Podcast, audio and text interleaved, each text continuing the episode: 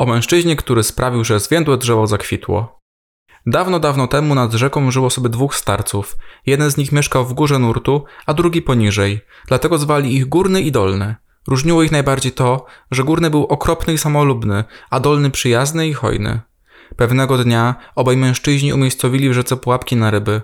Następnego ranka Górny ze zniecierpliwieniem poszedł sprawdzić swoje pułapki, ale znalazł wyłącznie dwie gałązki. Chciał sprawdzić, czy jego sąsiad też miał takiego pecha, ale ku jego zdumieniu pułapki Dolnego były pełne ryb. Niepostrzeżenie zamienił ich pułapki. Kiedy Dolny sprawdził pułapki, był zaskoczony dziwnym znaleziskiem. Ucieszył się jednak, bo nie musiał iść rąbać drewna, za to spróbował porąbać znalezione gałęzie na mniejsze kawałki. Ale te się nagle rozpadły i wyskoczył z nich pies. Dolny rybak i jego żona dobrze się nim zajęli.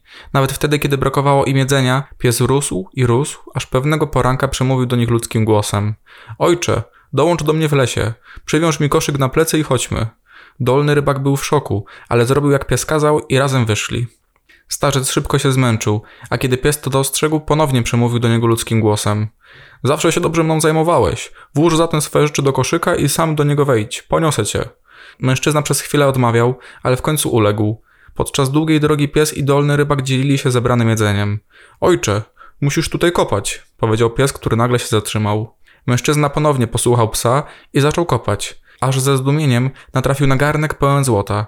Kiedy księżyc wędrował już po nieboskłonie, wrócił do domu ze skarbem. Niedługo potem górny rybak dowiedział się o szczęściu sąsiada. Poprosił o pożyczenie psa i dolny rybak się zgodził. Zły sąsiad jednak wykazał się okrucieństwem wobec psa. Bez pytania wszedł mu na plecy i nie dał w ogóle jedzenia.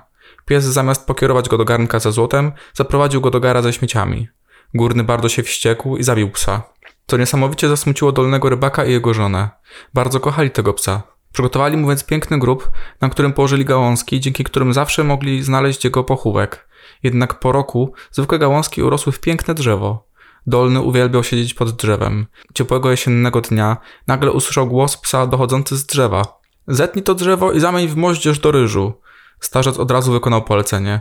Chciał mieć piękną pamiątkę po psie. Kiedy moździerz był gotowy, podarował go żonie. Kiedy ta włożyła do niego trochę ryżu, okazało się, że jego ilość została podwojona, aż w końcu mieli tyle ryżu, że sypał się na podłogę. W tym momencie żona górnego rybaka zapukała do drzwi i ujrzała, ile ryżu mają. Sama zamarzyła o magicznym moździerzu. Wzięła go więc do domu. Włożyła do niego ryż, ale zamiast się podwoić, jego ilość zaczęła maleć. Rozłościło to bardzo górnego rybaka, więc spalił moździerz w kominku. Kiedy dolny rybak przyszedł odebrać swój moździerz, był bardzo zaskoczony tym, co zrobili sąsiedzi z jego pamiątką. Poprosił ich o pozostały popiół, który został zawiany do ogrodu, kiedy szedł do domu. Tam, gdzie popiół się osadzał, drzewa zaczynało kwitnąć. Muszę pokazać to królowi, rzekł sam do siebie dolny rybak. Ich król był znany ze swojego zamiłowania do kwitnących wiśni. Będąc w królewskim ogrodzie, dolny rybak napotkał króla i powiedział – Jestem starcem, który sprawia, że drzewa kwitną. Wten rozrzucił trochę popiołu na otaczającego drzewa, a te zaczęły natychmiast kwitnąć. Król był oczarowany i nagrodził dolnego rybaka pięknym odzieniem. Górny o tym usłyszał i znów był bardzo zazdrosny. Ukradł sąsiadowi popiół i udał się do królowej. Jestem starcem, który sprawia, że drzewa kwitną, skłamał.